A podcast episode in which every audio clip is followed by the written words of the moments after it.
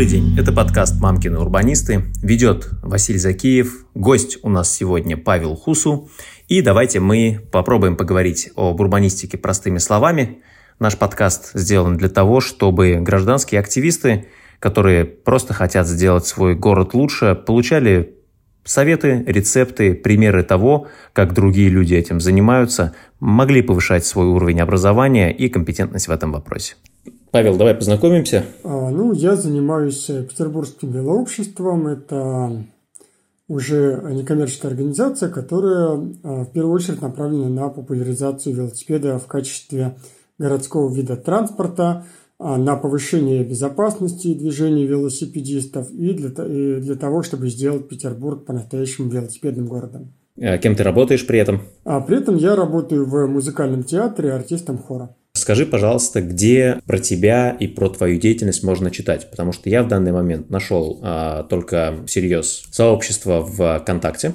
И я так понимаю, это основное место, где вы публикуете информацию о том, что делаете, ну, контент и все остальное, правильно? Да, да. Ну, у нас изначально так повелось, что мы сделали группу ВКонтакте, и она стала основной. Вот, постепенно мы добавляли другие соцсети, и сейчас мы публикуем и в Телеграме, и в других соцсетях. Да, тоже петербургское велообщество, да. Недавно у нас появился сайт, но пока он еще в таком сыром состоянии, поэтому мы его еще не выкатываем. А, ну, Петербург, э, с одной стороны, очень плоский город, и поэтому на велосипеде по нему передвигаться гораздо удобнее, чем по Москве, э, по другим городам, которые расположены на холмах.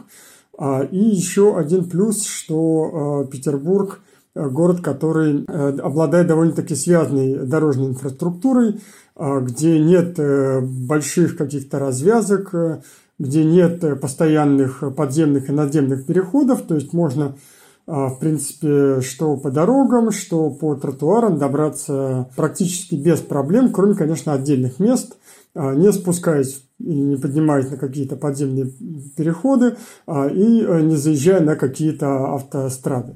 Интересно, я не, не думал об, ну, о сравнении с Москвой с этой стороны, потому что действительно в Москве есть двух-трехуровневые развязки, которые пешеходную инфраструктуру разрывают полностью, напрочь. А в Питере, насколько я помню, такого действительно мало. Да, ну и в Москве, например, есть такие вот э, формальные это улицы, но при этом с ограничением скорости в 80 км в час, и, естественно, там э, велосипедисту находиться даже не то, что некомфортно, а просто опасно. Угу. Вот. И, то есть это по факту это такие внеуличные уже магистрали, шоссе, но они почему-то находятся в городской черте, и формально велосипедист может по ним ехать, но сколько я раз не бывал в Москве, вот на э, таких вот, э, как это называется, шулице, где я ни разу велосипедистов не встречал. Вообще за последние несколько лет в какую сторону в плане э, велоинфраструктуры движется Петербург? Лет э, 7-8 у нас э, начался такой бум развития велосипедной инфраструктуры. А, начался он буквально вот перед э, чемпионатом мира и э, продолжается до сих пор, но со все ослабевающей скоростью. А, вот в 2017 году, перед самым началом чемпионата, у нас э, построили 30 километров велодорожек и велополос, причем в центре города. А часть из них появилась даже по проекту партиципаторного бюджетирования «Твой бюджет», это вот самая первая велополоса в городе на набережной реки Фонтанки. Эта полоса появилась благодаря тому, что один из велоактивистов э, вынес ее на э, заседание вот этой бюджетной комиссии, которая состояла из таких же простых петербуржцев, как и он, убедил э, вот этих членов комиссии, что велополоса будет гораздо лучшим выбором для Петербурга, нежели какие-то другие предложенные Э, проекты и э, добился, чтобы этот проект победил, и он был реализован. А, с тех пор э, с каждым годом количество километров велодорожек у нас постепенно сокращается. То есть вот мы начали с 30 километров, и в этом году обещают построить всего 5 километров велодорожек. А, при этом последние годы, вот у нас появилось в 2017 году несколько велополос, а, Потом еще через год или два появилась последняя велополоса на Большом проспекте Васильевского острова. Тоже в рамках проекта «Твой бюджет» она была. реализовано, то есть это победивший проект еще одного горожанина. И после этого развитие велополос было фактически запрещено, потому что при согласовании любых проектов велоинфраструктуры согласующие органы просто говорили, что велополосы ущемляют права автомобилистов, что автомобилистам негде парковаться, поэтому мы не разрешаем.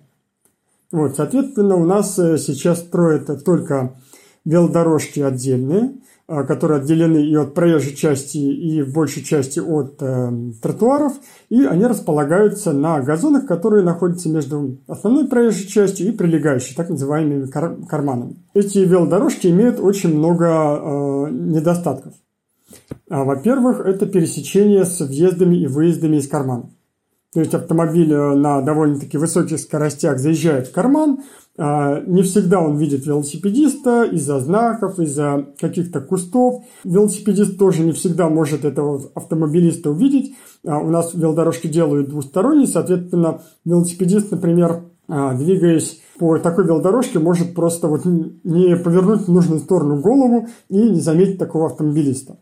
А, и у нас э, каждый год на таких велодорожках как минимум одно ДТП случается. Это выделенные велодорожки, которые, а, по сути, пересекают проезжую часть на въездах в прилегающие территории, верно? Да, да, именно. Вот, а, это первый момент. Это, то есть, вот такие опасные пересечения – правда, на последних э, велодорожках, вот э, в прошлом, позапрошлом годах, которые делали, все-таки в таких местах начали устанавливать лежачих полицейских, чтобы все-таки машины притормаживали. Однако же э, ставятся знаки приоритета для автомобилей. Непонятно, почему так делается, хотя по ПДД у нас вроде как э, велодорожка является тоже проезжей частью, основной проезжей частью, а заезд на прилегающую территорию это вроде как заезд на второстепенную дорогу, и вроде бы автомобили должны, э, может быть, не на заезде, но хотя бы на выезде уступать э, всем, кто движется прямо, вот, как они делают это э, на обычных выездах без велодорожек. Вот, но почему-то у нас вот э, проектировщики и дорожники решили, что велосипедисты должны уступать всем и вся. Вот, поэтому на въездах и выездах из э, вот этих велодорожек э, велосипедистам стоит знак «Уступи дорогу», автомобилисты, соответственно, вроде как могут ехать спокойно, но для них установлены лежащие полицейские, чтобы все-таки они не сбивали велосипедистов, которые не знакомы со знаком «Уступи дорогу». Это получается, что вообще-то на въездах на прилегающую территорию автомобиль всегда автоматически должен уступать велосипедистам, но здесь у вас такая практика, что ставятся знаки «Уступи дорогу» велосипедистам. Есть э, проблема с автомобильными круговыми движениями, э, где э, тот, кто на круге, всегда главный. Но на некоторых круговых движениях ставят знаки приоритета другие, и это всегда э, ломает мозг автомобилистам и приводит к авариям. Тут, получается, тоже зачем-то поменяли приоритетность. Они как-то объяснили это? А, ну, мы запрашивали ГИБДД, насколько вот это законно и вообще, почему не сделать приоритет для велосипедистов, как и вот для тех, кто движется по основной проезжей части. А в ГИБДД нам ответили, что, знаете, это вот, э, как это, это, это другое, а это не регламентируется правилами, поэтому тут вот каждый проектировщик гораздо делать, э, как ему выгодно. Вот, поэтому вот у нас Угу, ну да, то есть у проектировщика есть право и так, и так по, по ПДД. Нормально по закону. Другое дело, что в таком случае можно было тогда велодорожку не делать. А, ну, получается, да. А, то есть такая очень странная ситуация. То есть, с одной стороны, и велосипедисты должны выступать э, из-за знака, и при этом автомобилисты тоже э, должны притормаживать э, из-за лежащего полицейского. То есть, получается, как бы ни нашим, ни вашим. То есть... Пешеходов все равно надо будет пропустить. Скорее всего, на, при заезде на прилегающую территорию в любом случае есть пересечение с пешеходной дорожкой. А, нет, нет, там нету тротуаров. Э, тротуары идут за прилегающей территорией, соответственно, пешеходы никак в этом пересечении не участвуют. Вот. Ну и получается, что такая вот интересная ситуация, когда и э, велосипедисты и автомобилисты должны одни, э, согласно правилам и знакам, уступать друг другу, и другие э, из-за физического препятствия. А, и, соответственно, ситуация получается, что ни нашим, ни вашим, а, то есть никто не получает какого-то четкого приоритета. Получается, что вот на огромный город построены какие-то там пара десятков километров велодорожек. Новые велодорожки строятся только в тех местах, где широченные улицы, где есть возможность просто добавить велодорожку. Что еще происходит в городе с точки зрения развития велоинфраструктуры? А, да, но я должен сказать, что у нас э, построено уже все-таки 150 километров велодорожек. Вот. Но в масштабах Петербурга, в масштабах мегаполиса это, конечно, капля в море. Ну, для сравнения, у нас э, автомобильных дорог протяженность 3300 километров. И 150 километров – это, конечно, а, ни о чем. Учитывая, опять же, что а, в отличие от э, других городов, где а, велоинфраструктуру э, планомерно строят определенные сети, либо это делают какую-то квартальную сеть, сначала делают сеть велоинфраструктуры в одном квартале, в другом, соединяют и делают вот такую вот разветвленную сеть, либо же это делают маршруты от окраин к центру, у нас э, строительство велоинфраструктуры э, довольно-таки э, хаотичное. То есть в этом году строят в одном районе, например, 5 километров вдоль какой-то улицы, в следующем году делают в другом районе, там 3 километра на одной улице, и еще там, в третьем районе там 2 километра на другой улице. И получается у нас такая вот мозаика из а, участков небольших э, велодорожек, которые не соединены друг с другом, и, соответственно, для того, чтобы попасть с одной велодорожки на другую, надо как минимум проехать через э, целый район. То есть получается такое ощущение, что как будто их делают не, не для того, чтобы создать связанную велоинфраструктуру, а просто потому что модно, и вот в некоторых местах поэтому иногда из-за моды появляется. Это, наверное, даже сейчас не модно, а просто есть определенные а пока еще действующие нормативы по созданию велоинфраструктуры, что вот каждый год вы должны делать определенное количество велодорожек, которые были заложены предыдущей администрацией, а, и чиновники, пусть не хотя, все-таки должны их соблюдать и хотя бы для галочки делать хоть какие-то велодорожки. Но так как у них нет э, заинтересованности в том, чтобы делать качественно, в том, чтобы сделать безопасно и комфортно, они делают вот э, такие вот небольшие кусочки, очень удобные, не всегда безопасные, разрозненные. А, ну и получается вот такая вот велоинфраструктура для галочки. Понятно. А в каком районе Петербурга ты живешь и в каком районе Петербурга работаешь? А, я живу в Невском районе, и вот у нас э, два года назад как раз появилась велодорожка а, на протяжении всего проспекта Большевиков неподалеку от э, моего дома. И благодаря ей я могу доезжать, например, на велосипеде от дома до метро, а, и дальше уже там на метро доезжать до работы. А получается, оставляешь велосипед около метро? Да, я оставляю велосипед в метро. Э, мы тоже добились э, в прошлом году, чтобы у этой станции метро наконец-то поставили велопарковки, потому что там э, все пандусы для маломобильных граждан были увешаны велосипедами, и инвалиды жаловались, что им на колясках просто не проехать, так как выпирающие рули им просто блокировали проезд. Вот. И, соответственно, я оставляю, а, приехав к метро, велосипед там, еду на метро и дальше там уже либо пешком, либо там на каком-нибудь прокатном самокате или велосипеде добираюсь до работы. Вот. А прямой путь у меня занимает э, где-то порядка 13-14 километров, если я еду на велосипеде. И э, только в одном месте э, я пересекаю велодорожку, точнее велополосу на Фонтанке – я проезжаю по Невскому проспекту, который пересекает Фонтанку, и вот в одном месте я пересекаю велополосу, и больше я велоинфраструктурой не пользуюсь. Угу. А на проспекте Большевиков, кажется, есть э, велодорожки, но они не попадают под, под твой маршрут? А, да, а, но я еду по параллельному Искорскому проспекту, а, потому что мне ближе и удобнее, а с велодорожками еще на проспекте Большевиков и вообще вот этим типом велодорожек, расположенных на газонах, еще такая проблема, что на перекрестках они разрываются. То есть нет велопереездок на перекрестках, то есть чтобы мне, например, проехать по этой велодорожке, мне надо будет на каждом перекрестке спешиваться, переходить, ждать там э, вот эти дикие светофоры, светофорные фазы там по полторы-две минуты. Вот, и, соответственно, вот если я буду двигаться по, по велодорожке, я проеду э, то же самое расстояние, что э, по обычной дороге, где-то раз, наверное, в полтора, мне дольше, дольше, чем вот по обычной дороге. То есть, если вы хотите, чтобы люди ездили на велосипедах, нельзя заставлять их спешиваться постоянно, потому что Ну как, если провести аналогию, это как будто заставить автомобилиста на каждом э, сигнале светофора выходить из машины, обойти ее, обратно сесть. Вот вроде не сложно, но это абсолютно другое э, качество поездки, если тебе приходится на каждом светофоре совершать такой маневр. Э, получается, что ты всегда пользуешься возможностью на велосипеде доехать до метро, потом на метро, потом снова на каком-то транспорте или пешком. А не пробовал ли ты просто напрямую до работы ехать на велосипеде?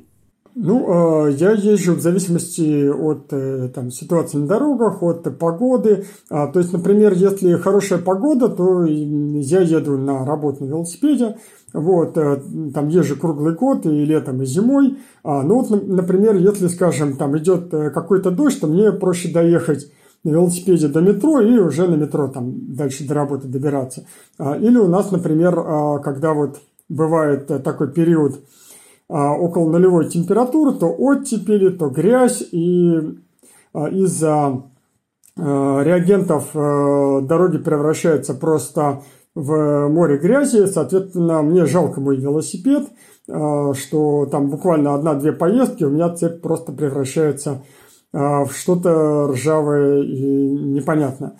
Вот, поэтому, естественно, я тоже там, например, доезжаю до метро, оставляю там велосипед и еду уже на работу. Когда условия позволяют, то есть это либо ну, зимой уже, когда установился четкий э, минус, и уже вот эти реагенты не работают, и, соответственно, э, нет опасности, что мой велосипед э, развалится от ржавчины, вот, я езжу спокойно на велосипеде на работу, ну и летом, соответственно, тоже. Интересно, я никогда не думал о том, что вот эта смесь, она действительно может быть настолько агрессивный для велосипеда, ну, особенно для цепи, естественно. Да, ну вот э, у нас э, где-то лет 10 назад э, предыдущий губернатор э, Полтавченко одно время по э, многочисленным жалобам петербуржцев э, запретил использовать реагенты. И буквально 2-3 года это были прямо вот идеальные зимы для поездок на велосипеде, потому что коммунальщики делали снежный накат – не использовали никакой соль, никакие реагенты, и то есть можно было там спокойно пару недель кататься на велосипеде, э, только стряхивать снег, а, и там раз в две недели почистить цепь, смазать ее заново, и она блестела как новенькая. А сейчас с новым губернатором Бегловым, который начал свое правление с провала вопроса уборки снега как раз зимой, Видимо, коммунальщики получили распоряжение затапливать э, город с э, реагентами по полной программе, поэтому у нас сейчас э, сыплют просто горы соли, и, соответственно, цепь буквально за одну-две поездки превращается просто в какой-то кусок ржавчины. Интересно, а в те годы, когда не использовались реагенты, повысилось ли как-то количество ДТП или, может быть, количество пострадавших пешеходов, которые подскользнулись и упали? А, честно говоря, я не отслеживал в те годы вот эту статистику, поэтому ничего не смогу сказать. Но вот э, я не помню, чтобы были какие-то э, публикации, что там знаю, транспортный коллапс, э, какие-то массовые пробки или там какие-то а, гигантские очереди в травмпунктах. Мне кажется, эти зимы вполне прошли себе вполне спокойно. А, то есть где-то использовали, например, песок для посыпки там, тротуаров, чтобы все-таки а, не было скользко, но не использовали вот эту вот э, техническую соль, и, соответственно, за счет этого делали снежный накат и а, как-то по нему было вполне себе а, удобно ездить, по крайней мере, на велосипеде. То есть я помню, что я довольно устойчиво ехал и даже а, ну, нигде не падал, то есть не было какой-то такой наледи. Mm. Ну, вообще, я по своему зимнему опыту заметил, что велосипед на снегу и даже на льду, он устойчивее, чем даже человек. Просто, видимо, потому что площадь соприкосновения в итоге получается довольно большой. Это даже обычный велосипед, не говоря уж о каком-нибудь специализированном зимнем фэтбайке. Как ты обычно ездишь до, ну, по, по улицам? А, это тротуар, проезжая часть. А, ну, понятно, что если есть специаль, специализированная велодорожка, наверное, едешь по ней. А, да, если я встречаю велодорожку, то как э, законопослушный человек я еду по ней, какой бы она кривой а, и неудобной не была. Вот. А если нет, то, естественно, я двигаюсь по проезжей части, по правому краю. Вот. Ну, опять же, э, так как у нас все-таки не весь город э, удобен для поездок на велосипеде по дорогам, э, я выбираю места, где все-таки меньше автомобильный трафик и, соответственно, меньше риск, что тебя кто-то заденет или собьет. Вот, то есть там, например, в каких-то местах, где я знаю, что очень Э, плотный автомобильный трафик, там, например, на, мостах или путепроводах, а, то есть я там нахожу какие-то альтернативные а, маршруты, где нет такого трафика, где можно спокойно проехать и знать, что а, там никто не будет мимо проноситься за сотку. Да, причем дело, наверное, не столько в трафике, сколько в скорости. То есть, если бы автомобили ехали медленно, то какая разница, сколько их? А если он едет быстро, то одного будет достаточно. Даже более того, когда автомобиль едет быстро, и он один, а водителя притупляется внимание, и он может просто не заметить велосипедиста. А, да, вот э, в самом деле э, скорость очень а, стрессово влияет э, на дороге. То есть даже когда уже привыкаешь ездить по дорогам, все равно, когда автомобиль едет с очень высокой скоростью, ну, чисто инстинктивно как-то начинаешь пугаться. И даже как-то а, я помню случай, когда я ехал по трассе из Выборга в Финляндию на велосипеде, и по встречной полосе, это была двухполосная дорога, абсолютно пустая, по встречной полосе ехал BMW а, с какой-то очень большой скоростью, явно за 100 километров, и несмотря на то, что он ехал по встречной полосе, то есть надо было какое-то расстояние друг к другу. Я понимаю, что он меня, ну, вроде бы не должен сбить, то есть он просто пронесся как-то, как молния, а все равно чисто инстинктивно я как-то вжался, как-то вот испугался. Это очень страшно. Э, мы видели видео с экспериментом, где водители автобусов сажали на велотренажер и проезжали мимо них на автобусе чтобы они почувствовали, насколько велосипедисту э, тяжело и неприятно, когда мимо них проезжает э, автобус слишком близко. То есть на английском языке это называется close pass, соответственно, э, это большая проблема, да. Да, и у нас, к сожалению, вот эта проблема, она в основном актуальна весной, когда большое количество велосипедистов э, появляется на дорогах, а автомобилисты еще не привыкли соседствовать с велосипедистами, соответственно, а, очень часто проезжают вот просто вплотную, а, не замечая велосипедистов или даже там подрезая на поворотах, даже вот на велополосах или велодорожках. То есть просто не замечают, что справа кто-то едет, ну, мне надо направо, я поехал. Бывает ли так, что тебе приходится ездить по тротуарам? Бывает, но крайне редко. То есть э, это либо в ситуации, когда я понимаю, что это какая-то очень оживленная, очень опасная трасса, где мне вот вообще некомфортно и не хочется туда соваться. Вот. Либо же, когда, например, я после работы еду, я устал, и мне как-то а, просто хочется, чтобы уже нет таких сил вот постоянно а, быть э, на чеку, на 360 градусов э, контролировать ситуацию, что там спереди, что сзади, что сбоку и так далее. Соответственно, я понимаю, что у меня внимание немножко рассеянное, может быть, из-за усталости, поэтому я перебираюсь на тротуар и не спеша доезжаю до дома. Ну, так, чтобы не мешать пешеходам. Да, да, конечно. Или, например, э, ну, благодаря у нас одним из последних поправок, можно на велосипеде ехать по дворовым территориям насквозь. То есть запрет для автомобилистов он остался, что нельзя насквозь проезжать транзитом, а велосипедистам как раз э, их вычеркнули из этого списка, то есть им можно проезжать дворы насквозь.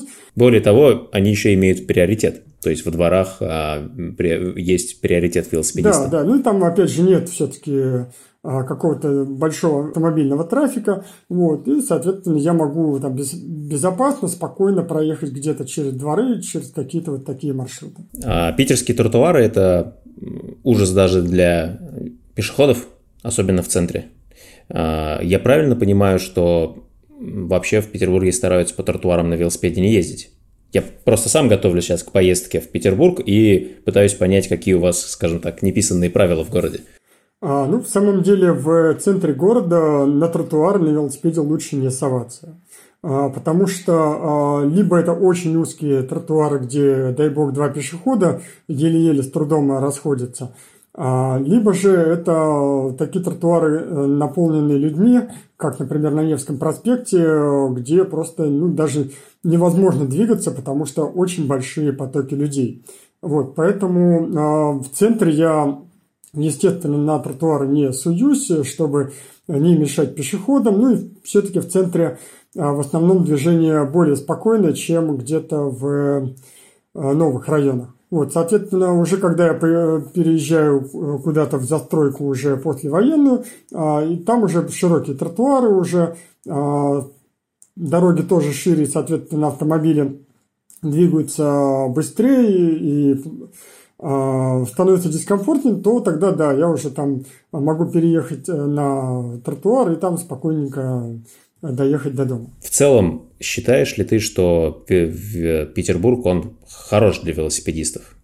Ну, я думаю, что Петербург одна из э, велосипедных столиц э, России, потому что наш город, ну вот по своей застройке, по э, дорожной инфраструктуре, он довольно-таки даже и своими изначальными условиями, он довольно удобен для передвижения. А, и при этом в Петербурге есть многолетним, десятилетиями создаваемые а, традиции использования велосипеда, а, многочисленные велопарады, велозаезды а, и так далее, и так далее. То есть довольно-таки обширная велосипедная жизнь. Вот, и это тоже подпитывает ряды велосипедистов, то есть каждым годом на велосипед садится все больше людей – а, начиная как какие-нибудь там покатушечники, там просто покататься в компании или вот съездить на какую-то вот такую развлекательную покатушку, а потом открывают для себя велосипед как э, вид транспорта, вот, и начинают уже его использовать э, именно как транспорт. Вот, ну и последнее время а, еще появился дополнительный стимул. Ну, естественно, мы можем помнить пандемию, а, которая стала для всего мира стимулом пересаживаться на велосипеды. А, и в Петербурге в 2020 году в летом был прям вот велосипедный бум, несмотря там на все ограничения а, и так далее. И мы проводили замеры, мы проводили в апреле. Это был э, холодный э, день. Сравнивали эти результаты с э, замерами прошлого года, 19 а, когда проводили летом, в июне, в солнечный э, жаркий день. И оказалось, что а, результаты замеров а, показали, что велотрафик э, не сократился, а примерно остался на том же уровне, на некоторых участках даже вырос, несмотря на все ковидные ограничения. Вот. Ну и сейчас, конечно, э, стимулом к тому, чтобы пересаживаться на обще с общественного транспорта, с автомобилей на велосипеды стало э, ввод платной парковки. А, то есть э, два района центральных э, уже покрыты платной парковкой. Люди начали пересаживаться из машин на метро. Метро сейчас переполнено. Ну и, соответственно, часть людей, которые не готовы ездить как селедки в бочке и не доверяют наземному общественному транспорту, который стоит в пробках, они начали пересаживаться на велосипеды. Вот. Ну и вот э, буквально вчера в метро случился коллапс, это тоже, видимо, э, тоже такой стимул э, пересаживаться даже из метро, который, казалось бы, один из устойчивых видов транспорта, не зависящих от пробок и всего прочего, на велосипед, потому что даже в метро случаются коллапсы, когда целая ветка не работает, и люди не могут ни уехать, ни приехать, и стоят там в огромных толпах и не знают, что делать. А наземный транспорт таким потоком просто не справляется. Ну да, это очень хорошо, когда есть выбор. Хочешь, и не, если есть необходимость, едешь на автомобиле, хочешь на велосипеде, если погода хорошая, плохая, можно сесть на метро и, соответственно, или быстро доехать. И, наверное, настало время рассказать про велообщество. Насколько э, я понимаю, у вас в Петербурге есть довольно большое активное велообщество, и э, ты в нем участвуешь. Расскажи, пожалуйста, про общество, про то, кто им руководит, что вы делаете и чем занимаетесь. Ну, велообщество я организовал в 2014 году, когда еще ни о каких велодорожках э, не шла и речь. А, и, э, соответственно, тогда оказалось, что для того, чтобы сделать город велосипедом в условиях отсутствия велодорожек, а, у нас единственный вариант – это заниматься популяризацией велосипеда вот с, с помощью соцсетей, с помощью того, чтобы доносить информацию до людей, а, насколько велосипед удобен, экономически выгоден, а, экологически чистый и устойчивый вид транспорта.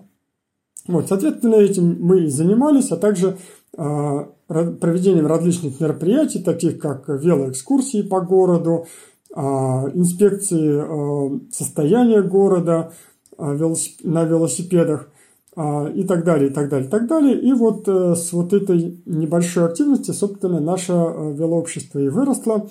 И постепенно мы начали расширять ареал нашей деятельности – некоторые годы, когда э, наши чиновники еще были открыты, э, и у нас был собственный советник по велосипедизации из э, велоактивистов, э, мы даже сотрудничали с чиновничьим корпусом, участвовали в совещаниях, э, старались доносить позицию э, петербургских велосипедистов до чиновников, что необходимо развитие велоинфраструктуры, необходимо повышение безопасности и так далее, и так далее. Образовывать чиновников, рассказывать им, а, как это сделано в других странах, а, как э, в мире развивается велоинфраструктура и велодвижение. Вот. Но последние годы, а, к сожалению, у нас чиновники стали более закрытыми, то есть уже не приглашают на совещания, и наша с ними коммуникация сократилась до официальной переписки. Мы им пишем какие-то обращения, они нам что-то отвечают. Вот. Ну и также а, постепенно мы начали проводить от велоэкскурсий и велоинспекций а, более крупные мероприятия. И самым крупным, наверное, было а, Международный велоконгресс, который один год проводился в Петербурге. Мы его проводили в сотрудничестве с Bike который, собственно, является основными организаторами этого мероприятия. И мы представляли петербургскую сторону, помогали с организации, с поиском места, с привлечением наших экспертов из Петербурга на площадку. Вот. И это, к сожалению, получился единственный и а, последний вообще международный велоконгресс в России. А, ну и помимо этого, конечно, мы а, продолжаем писать различные материалы, переводить зарубежные материалы о развитии велоинфраструктуры, о исследованиях касательно велодвижения. Ну, наверное, пожалуй, это все. Резюмируя, вы довольно много делаете для развития велоинфраструктуры в городе, публикуете об этом информацию, проводите мероприятия, популяризируете, соответственно, транспорт, показываете своим примером. А расскажи, пожалуйста, как это общество устроено. То есть я как тоже, наверное, э, гражданский активист, понимаю, сколько времени это занимает. И, наверное, ты не можешь делать это один, и, наверное, в команде есть много людей. Скажи, пожалуйста, кто еще есть в команде, кто чем занимается и как вообще устроена вот организационная эта структура? А, ну, у нас есть э, несколько чатов, где активные просто сторонники, волонтеры а, занимаются Э, часть занимается созданием контента. То есть в отдельном чате мы обсуждаем, э, что опубликовать, э, какой материал, делимся ссылками и, собственно, формируем контент-план, и дальше уже публикуем. Отдельный чат у нас посвящен переписке с чиновниками. То есть там мы обсуждаем, значит, какие проблемы у нас есть, кому, куда, что написать, делаем официальное обращение – Э, получаем ответы, соответственно, на них тоже там какие-то отдельные э, папочки складываем, э, чтобы не потерялись. Это отдел переписки. Ну и дальше уже просто мы в общем чате какие-то отдельные ивенты, мероприятия, просто обсуждаем, что мы можем организовать. Там, например, какой-то велозаезд – а, и все-таки нужно сказать, что а, наши соцсети мониторят чиновники, вот, и даже если они а, официально, например, там не реагируют э, где-то на что-то, или мы там, например, не успеваем еще написать, то есть мы там, скажем, пишем по какой-то проблеме, но не, не, не успели еще отправить официальное там обращение, что вот есть такая проблема, надо ее решить через какое-то время мы замечаем, что все-таки какая-то реакция происходит, и э, чиновники сами это исправляют. Вся это выглядит как довольно большая организационная работа, и, наверное, это работа такая менеджерская. Этому специально учился или само получилось?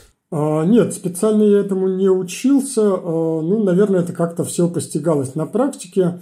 А, ну и в, как, в какой-то момент я просто понял, что, видимо, у меня есть определенные организаторские способности, а, и даже в ситуациях, когда у нас, например, а, мы проводили мероприятия, и, как это очень часто бывает, в ходе мероприятия в самый последний момент оказывается, что что-то не сделано, что-то забыто. Вот, мне как-то удавалось всех собрать в кучку и все очень быстро разрешить.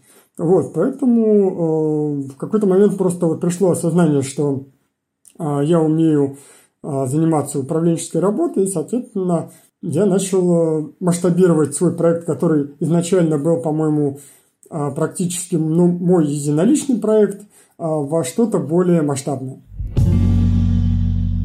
Какие у вас основные планы у велообщества на ближайший год или, может быть, пять лет? Ну, э, на пять лет э, у нас планы... Э, хотелось бы очень, чтобы в Петербурге появился общий каркас велоинфраструктуры, магистральные веломаршруты от окраин города к центру. И мы бы хотели, чтобы вот за пять лет нам удалось добиться реализации этого проекта. В этом году сделать акцент на, больше на мероприятия, а, чем на какое-то вот информационное продвижение.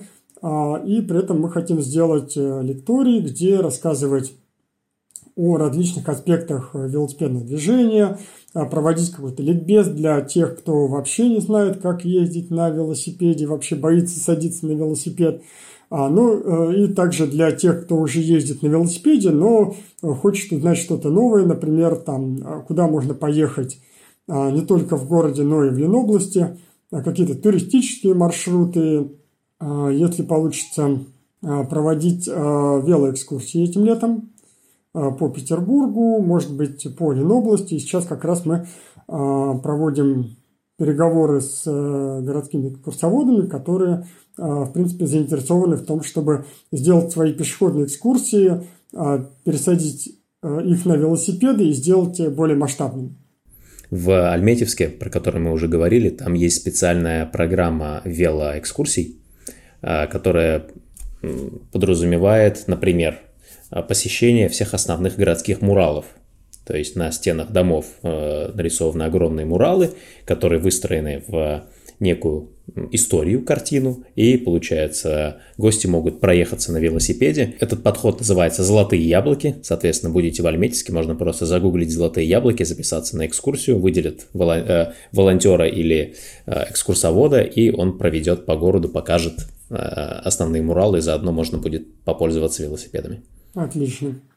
Давно хочу побывать в Альметьевске, надеюсь, что, может быть, в этом или в следующем году я все-таки туда доеду. Есть ли понимание, на что вы как велообщество будете больше всего фокусироваться в течение вот ближайшего, ближайших пяти лет? То есть я такой про довольно стратегический план говорю. То есть какой-то аспект вашей деятельности, э, который наиболее важен на ближайшую пятилетку. А, ну, все-таки э, я думаю, что в текущей ситуации это э, продолжение информирования, продолжение просвещения людей для того, чтобы а, петербуржцы не э, чувствовали себя оторванными от прогресса, от того, что происходит э, в мире. Все-таки а, Петербург всегда был европейской столицей России, и э, благодаря близости к Финляндии а, и другим странам петербуржцы очень раньше очень часто путешествовали и всегда были, так сказать, в тренде последних новинок, последних изменений, что происходит в мире. Вот, поэтому сейчас, конечно, когда границы закрыты и а, невозможно непосредственно своими глазами а, и на своем опыте изучать а, то, что происходит в мире, а, мне кажется очень важным а, стараться доносить а, до петербуржцев а, то, что а, мы можем наблюдать хотя бы через интернет, а, что происходит сейчас в Париже, а, что происходит в других странах и Европы, и Азии, и Америки, а, и Африки, потому что сейчас интересный этап велосипедиза... мировой велосипедизации, когда от, э, собственно, экологических проблем а велосипедизация переходит больше к транспортному акценту. Если раньше велосипед был, это вот пересядем на велосипед для того, чтобы быть здоровее, воздух чище, быть да, э, экологичнее, сделать воздух чище, да, да, да, а, снизить свой углеродный след, а, то сейчас люди понимают, что велосипед это не только экологично, но и экономически выгодно, это дешевле, чем автомобиль, и все больше пересаживают на велосипеды, даже некоторые бизнесы пересаживают свою доставку на велосипеды. То есть вы можете, вот как у нас, я не знаю, есть ли в Казани такие примеры, в Петербурге есть вот Яндекс грузовики, которые можно взять в аренду. Вот, соответственно, в Нидерландах нет грузовиков, которые можно взять в аренду, но есть карго-байки, которые вы можете, как вот обычный прокатный велосипед, взять, а, перевести э, какой-то груз, э, там, чуть ли не холодильник, и оставить его там на какой-то ближайшей э, велопарковке. Это жутко популярно. Да, да. И сейчас, ну, еще один тренд мировой – это вот использование а, ассистенс электромоторчиков, которые помогают опираться на большее расстояние, используя меньше сил. Ну и особенно это актуально для пожилых людей, которые сейчас все больше и больше тоже пересаживаются на велосипеды. И многие э, пожилые люди, которые вот используют велосипеды с ассистенс, электровелосипеды, они э, говорят, что для них жизнь заиграла новыми красками, потому что раньше они вот э, могли передвигаться там условно от дома до магазина и там до какой-то ближайшей лавочки, а сейчас они могут путешествовать не только там даже по собственному двору, а и там по району и по городу, встречаться с друзьями и вот э, вести более активную жизнь. Как думаешь, что должно произойти вот в Петербурге для того, чтобы а, развитие велоинфраструктуры ускорилось? Позитивный сценарий – это а, городская администрация а, должна понять а, преимущества велосипедного транспорта. Вот, возможно, не текущая администрация, а может быть следующая. У нас в 2024 году пройдут выборы губернатора города. Вот, и возможно, что если будет новая администрация, то они могут а, оценить свежим взглядом преимущества и выгоды велотранспорта для мегаполиса, изучить э, данные а, мировых исследований по экономике велотранспорта, по экологии и э, велосипеду и так далее, и э, сделать акцент на развитии велоинфраструктуры. Как в Татарстанском Альметьевске, когда к власти пришел новый губернатор, который был увлечен велосипедом и буквально за два года сделал Альметьевск а, новой столицей велосипедов в России. Я его немного прокомментирую. Мы тут недавно слышали шутку, что за то, чтобы город стал удобным для жителей, в том числе за а, развитие мобильности, в том числе а, за развитие велотранспорта, отвечают два человека. Это мэр и будущий мэр. Хорошая шутка. А, так, а вот негативный сценарий, э, который мне видится, это а, начавшийся процесс каннибализации общественного транспорта и деградации. А, то есть сейчас из-за санкций мы не можем получать комплектующие для существующего подвижного состава, а, не можем закупать новый подвижной состав. А, и уже сейчас, например, есть данные, что из 10 купленных э, автобусов в 2019 году 6 э, уже не на ходу. Вот, то есть один уже разобран на запчасти, 5 а они просто стоят а, и не работают. Вот, и вот работают только 4 оставшихся автобуса. Вот, соответственно, если эти процессы будут усугубляться, то есть у нас сейчас уже общественный транспорт наземный, он и так стоит в пробках, а, то есть люди ему не доверяют, и даже вот а, в ситуации, а, когда метро, в метро случается коллапс, а, люди не садятся на общественный транспорт, на наземный, на трамваи, на троллейбус, потому что понимают, что они просто потратят время на стояние в пробках, а продолжают стоять в метро в ожидании, что все-таки, может быть, там, через 5, 10, там, 15 минут все-таки поезд двинется и они поедут. Вот, соответственно, при дальнейшей деградации общественного транспорта у людей останется вариант либо э, пересаживаться на автомобили, которые, опять же, э, имеют проблемы с запчастями, э, с повышением цен на бензин и так далее, проблема с парковкой, которую пытаются решить платной парковкой, а, но отчасти это успешно, но отчасти все-таки люди стараются как-то с этим тоже бороться, закрывают номера, снимают их и так далее. Вот.